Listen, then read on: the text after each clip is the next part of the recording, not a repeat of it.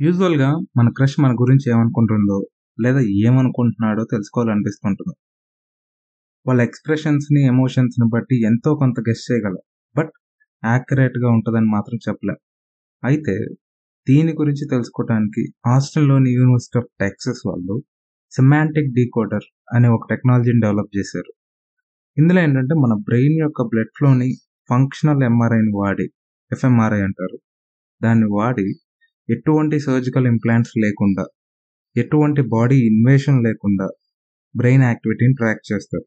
Along with that డీకోడర్‌కి మన ఆలోచన విధానం ఎలా ఉందో తెలియటానికి ముందుగా పాడ్‌కాస్ట్ వినిపించి మనం ఎట్లాగైతే ఇమాజిన్ చేసుకుంటామో అది డీకోడ్ డిటెక్ట్ చేసుకొని సేవ్ చేసుకుంటది.